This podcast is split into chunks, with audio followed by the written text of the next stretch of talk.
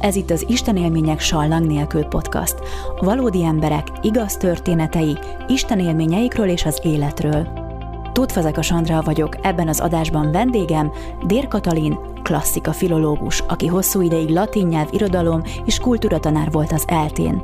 Számos könyve jelent meg az antik világról és a szentírás értelmezésével kapcsolatban, bár fiatalon még semmit nem tudott Istenről. Felnőttkori depressziója alatt váratlanul lépett be Isten az életébe egy húsvét vasárnap, amely gyógyulást és megtérést eredményezett nála. Kedves Kati, tiéd a szó, kérlek meséld el, hogy mi történt veled az első Isten élményed alkalmával. Hány éve történt, és kérlek kezd azzal, hogy előtte mit tudtál Istenről. A szüleim nem voltak hívő emberek. Azt is mondhatnám, hogy ateisták voltak tulajdonképpen. Engem azonban nem neveltek a teistának, ezt nem mondhatnám, hanem az volt, hogy őnekik egyáltalán nem volt semmiféle aktív világszemléletük. Legalábbis ennek nem adtak hangot. Nem gondolkoztak ilyen kérdésekről, hogy van-e Isten, vagy nincsen. Őnekik olyan nagyon nehéz életük volt, állandó anyagi gondokkal küzdöttek, és nagyon nehezen tartották el a gyerekeiket épp borzalmasan sokat dolgoztak, nagyon fáradtak voltak mindig, hogy egész egyszerűen erről nem gondolkodtam. Nem gondolkodtak ők. Így aztán én semmit nem tudtam Istenről. Tényleg semmit. Gyerekkoromban, vagy fiatalkoromban sem. De egy dolgot meg kell mondanom. A szüleim, különösen az apukám, arra nevelt eh, minket, gyerekeket, hogy feltétel nélkül becsületes emberek legyünk, hogy mindig őszinték legyünk, igazmondóak legyünk, lelkiismeretesek, hogy a kötelességünket azt mindig százszázalékosan teljesítsük. Erre neveltek, nagyon szigorúan. Ö, édesapám maga személyesen is egy végtelenül tisztességes ember volt és nagyon elkötelezett volt a, a közösségnek. Ő egy gyárban dolgozott, és ott például szervezett a többiek számára egy fotószakkört. Úgy látszik, hogy az Isten iránti vágya az valahogy ebben a, a szépség iránti vágyban oldódott fel. Nagyon közösségszerető ember volt, aki a másikért, a másiknak tényleg az utolsó ingét is odaadta volna. Ezt azért mondom el, mert ö, így a saját életemre visszagondolva, az a véleményem, hogy ez a fajta nevelés, ez még sokkal, de sokkal jobb, mint valamiféle langyos, formális, vallásos nevelés, amelyet olyan sokan ma is adnak a gyerekeiknek. Ez tisztesség, őszintesség, kötelesség, ez, ez nagyon beleívódott mind a hármunkba gyerekekbe. De hát, hogy a kérdésre feleljek, Istenről nem tudtam. Semmit sem. Hogy van-e vagy nincs. Később, fiatal felnőtt koromban leginkább azt gondoltam, hogy Isten, ha van, egyáltalán, de az én életemhez akkor sincsen semmilyen köze. Nem foglalkozik az életemmel, és sehogy, sehogyan, sehol sincs jelen az én életemben. Nagyjából ez volt a helyzet. Aztán 1989 húsvét vasárnapján következett be az én megtérésem egy ilyen nagyon hirtelen, váratlan, viharos esemény kapcsán. Az volt, hogy tehát húsvét vasárnap én reggel, kora délelőtt feküdtem az ágyamban, ilyen fél, fél ébren, fél álomban, és akkor egyszer csak a bensőmben egy hang mondott nekem valamit. Na most ezt nem úgy értem, hogy ez egy hallható ö, hang lett volna, csak azért nevezem hangnak, mert tényleg valami elhangzott az én bensőmben, ami totálisan világos volt, teljesen egyértelmű volt, bár nem hangzott szavakban természetesen, de utólag mégis le lehet fordítani, le lehetett fordítani és már akkor is le tudtam fordítani nyelvre, ilyen magyar nyelvre, értelmes magyar nyelvre. Ezt mondta a hang. Van valaki, és ez Jézus Krisztus, aki meghalt, érted? Meghalt, és feltámadt. Érted? Ez te érted történt. És ez most van. Eredj oda, menjél el, és nézd meg, mert ezt meg lehet nézni, mert ez ma van. Tehát kelj fel és nézd meg. Ennyi volt, ennyi volt nagyjából, ö, amit mondott nekem ez a belső hang. És ez olyan meggyőző, meg olyan világos, és olyan egyértelmű volt, hogy én azonnal fel is pattantam, és felöltöztem és elrohantam valami templomba ott a közelünkben, ahol egyszer jártam talán, amikor megmutattam a gyerekeimnek, hogy hogy néz ki. És ott épp folyt a húsvéti mise, a tíz órás mise. Tehát tíz után értem oda, amikor is a prédikáció folyt. Na most én abból, hogy a templomban mi történt, hogy a pap mit mondott, és mi hangzott el, vagy hogy az emberek körülöttem. Én mindebből igazából semmit, de semmit nem érzékeltem. A templom tömve volt, hely az nem volt, csak állóhely, úgyhogy én megálltam ott az egyik falnak támaszkodva. És akkor történt az, hogy, hogy mindaz a rossz, ami addig, és akkor is, abban a pillanatban is volt bennem, meg az életemben, mindaz a rossz egyszer csak kiment belőlem, de egy nagyon fájdalmas érzés kíséretében ö, kiment. Kiment belőlem egy pár perc alatt, és akkor nem volt többé. No, innentől fogva, ahogy vége lett a misének, és én mentem haza, akkor már tudtam én mindent. Tudtam a lényeget. Ma is bennem van, hogy egész pontosan mit, meg is fogalmaztam magamnak, hogy mit tudtam, hogy Isten van, és szeret engem, hogy Jézus Krisztus van, és ő szeret engem, és most már minden jó lesz.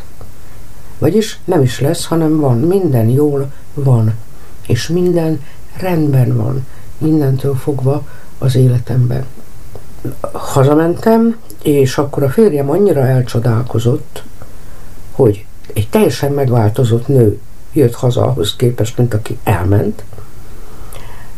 Annyira, annyira megdöbbent ezen az egészen, hogy következő héten, vasárnap ő is már jött velem a templomba, és attól kezdve ő is hívő ember lett.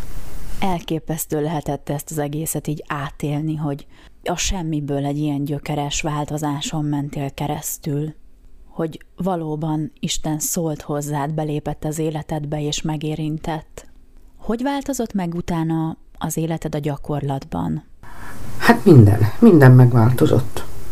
Volt egy, nekem egy betegségem addig, évek óta, jó négy éve húzódó betegségem, amire az orvosok azt mondták, hogy egy ilyen neurózis, mégpedig vegetatív neurózis, tehát valami olyan idegi baj, betegség, ami a, a testre is kihat. Testi betegség tünetei is vannak. Főleg szív tünetei, meg légzőszervi tünetei. Hát ezek voltak is nekem bőven, és bizonyára nem volt ez egy életveszélyes betegség, de én nagyon rosszul éltem meg. Szörnyű volt, tele volt félelmekkel az élet, és mindentől féltem. És az utcára féltem kimenni. Ilyen ö, tériszonyom volt, ha kimentem az utcára. És szörnyű volt az egész dolog. Na most ez a betegség ö, eltűnt. Amikor a templomból kijöttem, akkor azt éreztem, hogy én meggyógyultam. Hogy az egészségem helyreállt. És aztán úgy is lett, a következő idők, következő napok, hetek megmutatták, hogy tényleg elmúlt a betegségem, és meggyógyultam. Isten erejével meggyógyultam. Egyik. A másik a házasság. Hát nem akarok sokat, sőt egyáltalán nem akarok beszélni a házasságunkról, de nem volt valami rózsás. Legyen elég ennyi. És ez rendbe jött. A házasságunk az szépen rendbe jött. Aztán a munka. Én egy egyetemen tanítottam a nyugdíjba vonulásomig, az eltén, latin nyelvet, meg ilyen ókori római tantárgyakat még, tehát irodalmat, római jogot, római vallástörténetet és hasonlókat, és sehogyan nem voltam megelégedve a munkámmal. Azt hiszem az volt a baj, hogy, hogy féltem ettől is, mint mindentől. Féltem a tanítástól, féltem a gyerekektől, mármint az egyetemistáktól, féltem a, állandóan attól, hogy én kicsi vagyok ehhez, hogy én, én, én nem vagyok elég ehhez, hogy, hogy az ország első egyetemén taníthassak. És nagyon, nagyon rosszul ment, nagyon rosszul éreztem magam benne, és nagyon fárasztott ezt csinálni. Na most ez teljesen helyrejött. Teljesen helyrejött, egy ilyen nagyon egyszerű öm, utat mutatott nekem Isten, mert ö, azt mondta, teljesen világosan, hogy most akkor nem azt kell, ne azt figyeld, hogy ők, a hallgatók, azok szeretnek-e téged, hanem menjél be a tanterembe, és szeresd őket te. Előre, szeresd őket te. És akkor majd vagy viszont szeretnek, vagy nem szeretnek, viszont voltak éppen, ez már mindegy, az a lényeg, hogy te szeresd őket. Tehát minden, ami így az életben fontos terület, az helyre jött de viharos gyorsasággal, rohamosan a megtérés után. Az egészség, a házasság, meg a munka. Hát ugye mi kell még? Na, ez volt a, a dolgoknak az egyik oldala. A dolgok másik oldala pedig, hogy Isten akkor mondott nekem valamit. Azért mondom ezt az igét, hogy mondott, mert még ezt fejezi ki, persze, hogy nem szavakkal mondta, de én szavakkal értettem. És persze, hogy nem hangosan mondta, de, én, de teljesen világos volt, amit ő akar, nagyon egyszerű volt, nagyon egyértelmű, és nagyon határozott, hogy ezt meg ezt kell csinálni. Egy, kettő, három. Így, sorban. Tényleg három dolgot mondott. Egy, azt mondja, hát te most akkor római katolikus vagy. Mert nem véletlen, hogy egy olyan templomba estél be húsvétkor.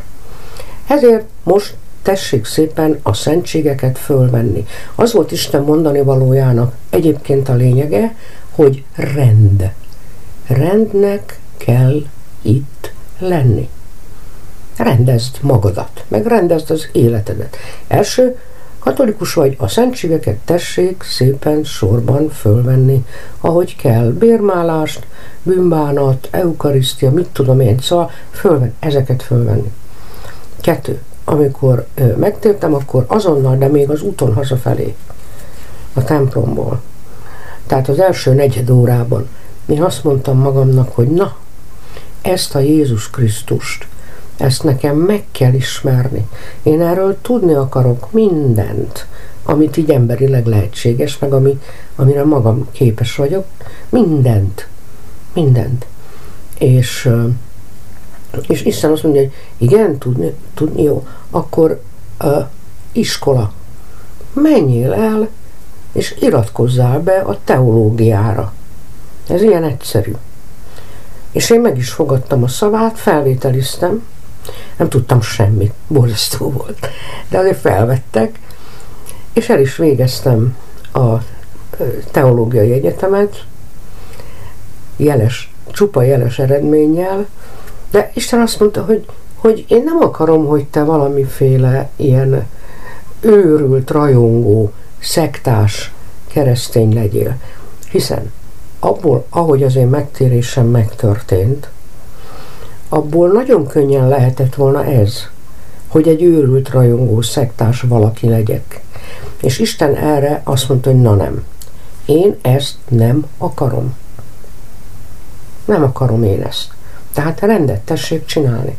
Szentségek, egy, kettő tanulás, három, de talán ez volt a legfontosabb mondat, azt mondta nekem, hogy mindent tudni akarsz rólam, meg Jézus Krisztusról, akkor Biblia. Biblia, Biblia, Biblia.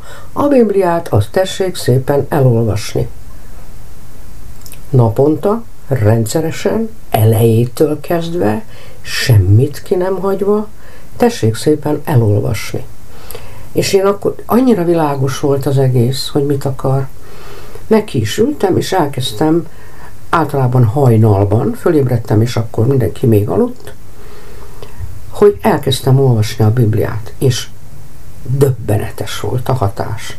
Nekem minden szó mondott valamit, de a legelvadultabb igék is, amik ilyen, ilyen számokra vonatkoztak, meg ilyen, ilyen különféle ilyen harci részletekre, meg minden, nekem minden szó mondott valamit a Teremtés első könyvétől az Ószövetséget végig, meg az Új Szövetséget végig, tehát ezt meg is csináltam. Na ez óriási élmény, tehát hogy Isten, ha akar valamit az embertől, akkor nagyon gyakran, ha ő így akarja, akkor azt határozottan, nagy, nagyon egyszerűen, ő mindig egyszerű, egyszerűen és világosan megmondja. És nagyon-nagyon meggyőzően. Nos, hát hamar ezek után, hónapok múlva bekövetkezett az a helyzet, hogy én elkezdtem különféle egyházi munkákat végezni, vállalni és végezni, így beilleszkedni az egyházba, úgy, ahogy én tudtam. Tehát, mivel volt nyelvismeretem, elkezdtem fordítani, mégpedig a katolikus egyháznak, illetve a pápáknak a körleveleit, ugye a régebbieket latinul írták, latinból fordítani, utána meg latinul író egyházatjákat, és valami tengernyi rengeteget fordítottam.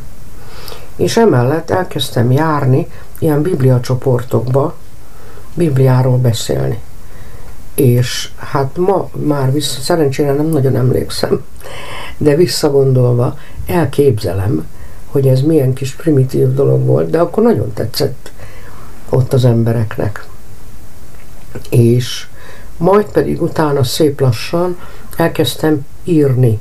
Ilyen Bibliával kapcsolatos könyveket írtam, egy 8-9 eddigi pályafutásom alatt.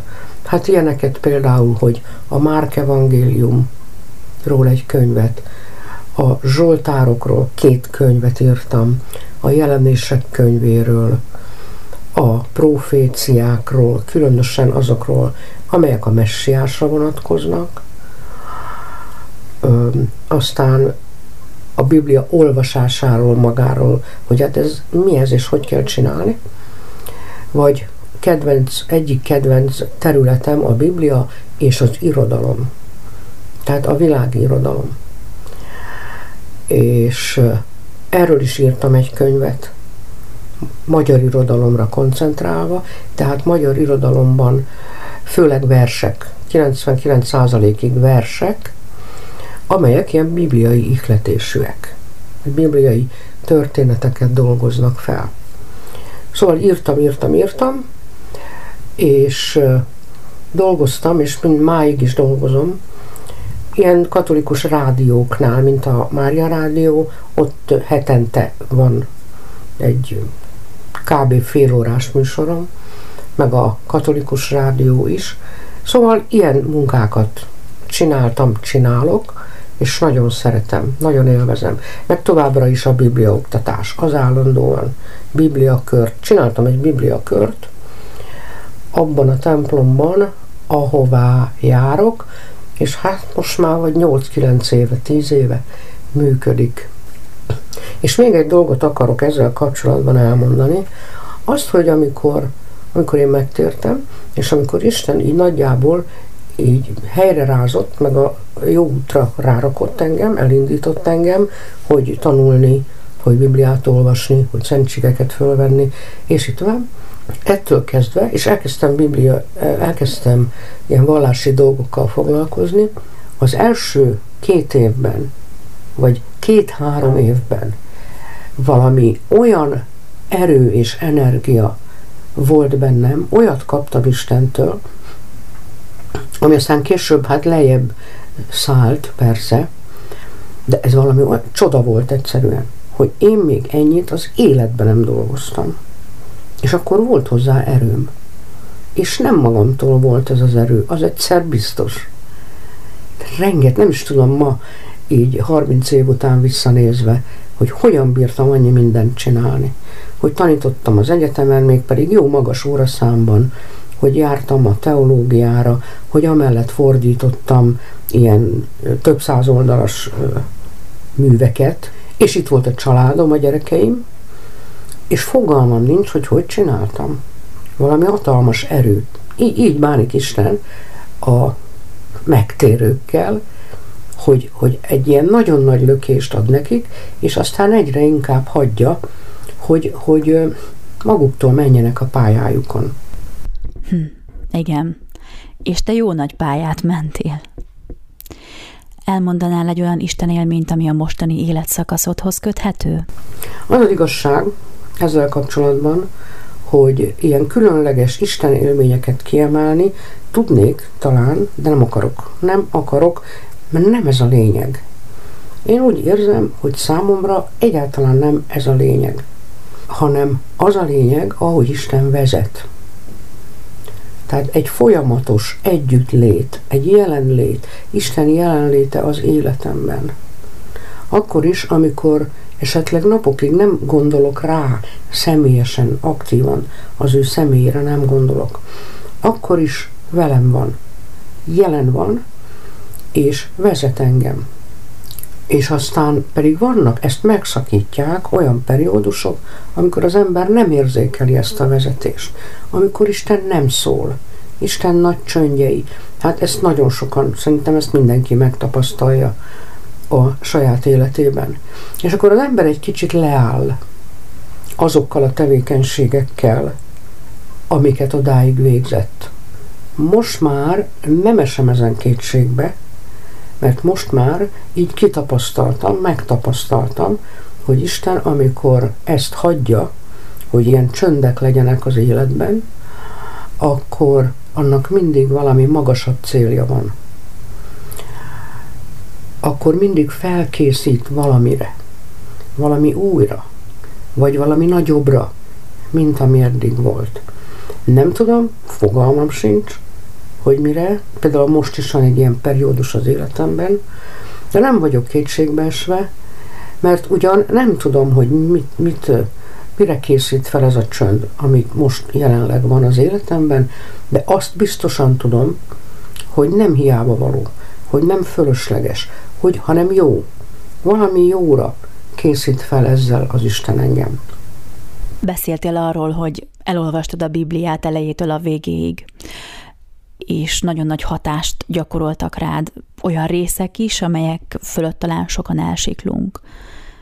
Mégis, hogyha azt kérdezem, hogy, hogy mik voltak azok a nagyon nagy felismerések, amik mondjuk tényleg változásra indítottak, vagy nagyon maradandóan nyomot hagytak benned, akkor mit tudsz erre mondani? Rengeteg ilyen felismerést tudnék mondani, mert igazából naponta érnek e, ilyenek. Úgyhogy csak egyet mondok ami azt gondolom, hogy a leghasznosabb. Leghasznosabb az, hogy Istennek a szava, a Biblia, az teremtő erő. Isten szava teremtő erő. Ugyanúgy teremtő erő, ahogyan a, ahogyan a világ teremtésekor az volt. Tehát nem csak információ, nem csak azért kell olvasni, mert információkat ad az embernek arról, hogy milyen Isten hogy milyen Jézus Krisztus, vagy hogy milyen ő maga az ember, aki olvassa a Bibliát. Nem csak ilyen információkat ad, vagy nem csak felszólít, hogy ezt tedd, emezt pedig kerüld, hanem mindezeken túl elsősorban is teremtő erő. Teremt. És ezt pontosan úgy értem, ahogy mondja, hogy Izajás proféta mondja ezt, hogy Isten szava nem tér vissza ő hozzá dolga végezetlenül, vagy terméketlenül, hanem megcselekszi azt, amiért Isten kiküldte azt a szót. Vagyis pontosan a saját tartalmát cselekszi meg. Amit kimond, azt meg is cselekszi. De ez, mivel az ember ugye bűnös lény, meg gyöngelény, meg egy kicsit így agyilag el van tompulva, ezért ez az emberre csak akkor hat igazán, hogyha ezt rendszeresen csinálja. Tehát Isten szava nem varázsige, nem erről van szó, hanem ha folyamatosan olvassa az ember, akkor ezek a szavak beépülnek az ő bensőjébe, a szívébe, amit a Biblia szívnek mond, és onnan kifelé megváltoztatják az embert, meg az ő életét. És létrehozzák azt, amit egyébként tartalmaznak. Ez egy teljesen gyakorlati dolog, tehát a mindennapokban működik. Mondjuk például, és, na, és azt akarom mondani, hogy én ezeket a szavakat bele is építem az imádságomba. Tehát, ha az ember ezekkel Isten szavaival imádkozik, a Biblia szavaival imádkozik, akkor azokat segíti létrejönni és megvalósulni az életében. Például, amikor azt mondja a Biblia, hogy ugyanaz a Szentlélek, aki Jézus Krisztust feltámasztotta a halálból, az én halandó testemet is megeleveníti az ő bennem lakozó szent lelke által. Így van a, a, a Bibliában, és akkor ez igazzá válik. Most már, mivel én ezt rendszeresen gyakorlom, eljutottam odáig, hogy amikor a, odaérek ahhoz, hogy az én halandó testemet is megeleveníti, így reggel, mondjuk fáradtan, mondjuk megyek dolgozni, vagy valami, akkor, akkor érzem, testileg érzem azt, hogy most elevenít meg engem Isten. És így fit vagyok, jól vagyok, kihúzom magam, és nagyon jó, nagyon jó. Ez konkrétan megcselekszi a, a, azt, amit kimond az Isten szava. Vagy van egy olyan ö, ige, hogy amit én úgy építettem be az imáimba, hogy nem félek. Régen nagyon gyakran, nagyon sok mindentől féltem, ugye? a betegségem kapcsán. Ezt most nem részletezem. Nagyon sok mindentől, és ez a hívő életemben is sokáig megmaradt, hogy így féltem dolgoktól. Na, azt imádkozom, nem félek, mert nem a félelem lelkét kaptam, hanem az erő, szeretet és józanság lelkét. Így írja a Biblia. Erő, szeretet, józanság. Na most, ha valaki végig gondolja, ezeket a szavakat. Hogy ez mit jelent, hogy erő, szeretet, józanság, lelkét kapni. Az be fogja látni, hogy ennél több nincs, ennél nagyobb nincs. És ahogy kimondom, ezek, ö, ezek a szavak megvalósítják önön saját magukat. Annyira csodálatos ez a Bibliában, hogy ugye más emberi ilyen irodalmi alkotás erre nem képes. De Isten szava képes, mert az teremtő szó. Ma is. Ugyanúgy, ahogy a teremtéskor annó. Teremtő szó. Vagy, vagy igen, még egyet talán, hogy azt mondja a Biblia, hogy az én Istenem betölti minden szükségemet. Szükségletemet. És hozzáteszi, hogy hogyan. Nagyon érdekes. Az én Istenem betölti az én minden szükségletemet. Az ő gazdagsága szerint, dicsőségesen Jézus Krisztusban. Betölti minden szükségletemet az ő gazdagsága szerint dicsőségesen Jézus Krisztusban. Ezt se akarom elemezni, de hát végig lehet gondolni, hogy ennél több sincs. Vagyis nem az én kis földszintes vágyaim mat tölti be Isten egyszerűen, hanem az ő gazdagsága szerint tölti be. Amire én nem is gondolok aztán dicsőségesen csak úgy tölti be mindenkinek Isten a vágyait, hogy az az, a, az, az ő dicsőségét szolgálja. Valóban én is szoktam gyakorolni, kimondani az igéket, megvallani őket akár háromszor is egymás után, és tényleg hatnak, és úgymond életre kelnek bennem, és az életemben látom ezeknek a megvalósulását. Van kedvenc ige részed, igét, szakaszod a Bibliából, és hogyha van, akkor miért az? Az az igazság, hogy így nincsen egy ilyen kedvenc ige, vagy de három sem, hanem minden időszakában az életemnek az éppen akkor aktuális és legszükségesebb a kedvenc igém. Tehát amikor például jelen volt még az életemben a félelem, akkor az az ige volt a kedvenc igém, amit idéztem, hogy nem félek. Mert nem a félelem lelkét kaptam, hanem az erő, a szeretet, a józanság lelkét. Na, ezt nagyon ajánlom mindenkinek, hogy ezt a Biblia szerinti imát ezt gyakorolja, mert ez halál, nagyon hatékony, nagyon jó.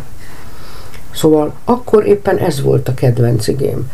Most pedig egy új kedvenc igém, meg hát sok kedvenc igém volt még, de most egy új kedvenc igém van, valahol a példabeszédek könyvéből származik, azt mondja, mert, mert érzékelem, hogy az érzelmek, azok mennyire túl vannak hangsúlyozva, túl burjánzanak az életünkben az, az érzelmek, és túl nagy hangsúly kerül rájuk meg hogy hogy érzed magad, meg hogy érezd jól magad, meg ilyenek.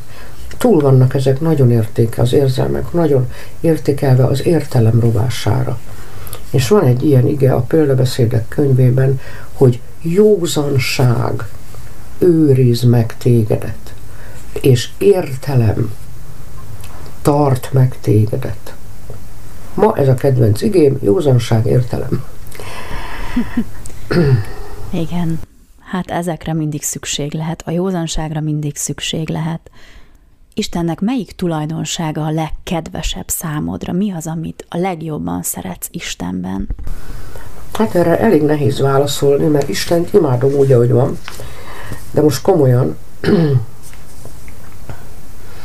és uh, ahogy ő cselekszik, ahogyan ez a Bibliában le van írva, hogy Isten hogyan cselekszik az emberrel, vagy hogy különösen Jézus Krisztusban hogyan cselekszik Isten az emberrel, hát az mindig csodálatot ébreszt bennem. Valami egészen-egészen tökéletes. De hogy azért egy valamit mégis mondjak, azt mondanám, hogy ami talán a legcsodálatosabb Istenben számomra, az, hogy képes, képes egyszerre lenni irgalmas és igazságos. Hát ez ugye nem természetes, gondoljuk csak végig, hogy a, az igazságosság azt jelenti, hogy az ember azt kapja, amit megérdemel. A bűnös ember a Biblia szerint halált, mert a bűn zsoldja halál. Az írgalom ezzel szemben, és ezzel abszolút ellentétben azt jelenti, hogy az ember nem azt kapja, amit megérdemel, hanem valami jobbat. A bűnös nem halált kap, hanem hogyha hisz Istennek és bízik benne, akkor életet kap. Megszabadul a bűnétől, és életet kap. Tehát ez ennél jobban, röv, ilyen röviden nem tudom elmondani, de ez, hogy irgalom és igazságosság együtt. Isten úgy képes irgalmazni, a bűnösnek, aki ezt nem érdemli meg, hogy közben egyáltalán nem veszíti el az igazságosságát. És ennek a rejtélynek egyetlen megoldása van, és az a kereszt. Tehát, hogy Isten a mi bűneinket rárakta Jézus Krisztusra, illetve Jézus Krisztus ezeket felvette magára, és elszenvedte értük a büntetést. És most már ezért Isten az embert nem bünteti. Az embert, aki Jézus Krisztusban van, azt már nem bünteti. Hiszen ezt a büntetést már elhordozta, és elviselte helyette Jézus Krisztus. Így Isten az emberhez irgalmas, miközben megmarad abszolút igazságosnak is, mert a vétek az rendezve, le van törlesztve. Kedves hallgató, ez volt az Isten élmények sallang nélkül podcast. Ha tetszett a beszélgetés, kérlek oszd meg másokkal. Kövesd az adásokhoz kapcsolódó Facebook oldalt, keresd így Isten élmények sallang nélkül podcast. Köszönöm, hogy velem tartottál.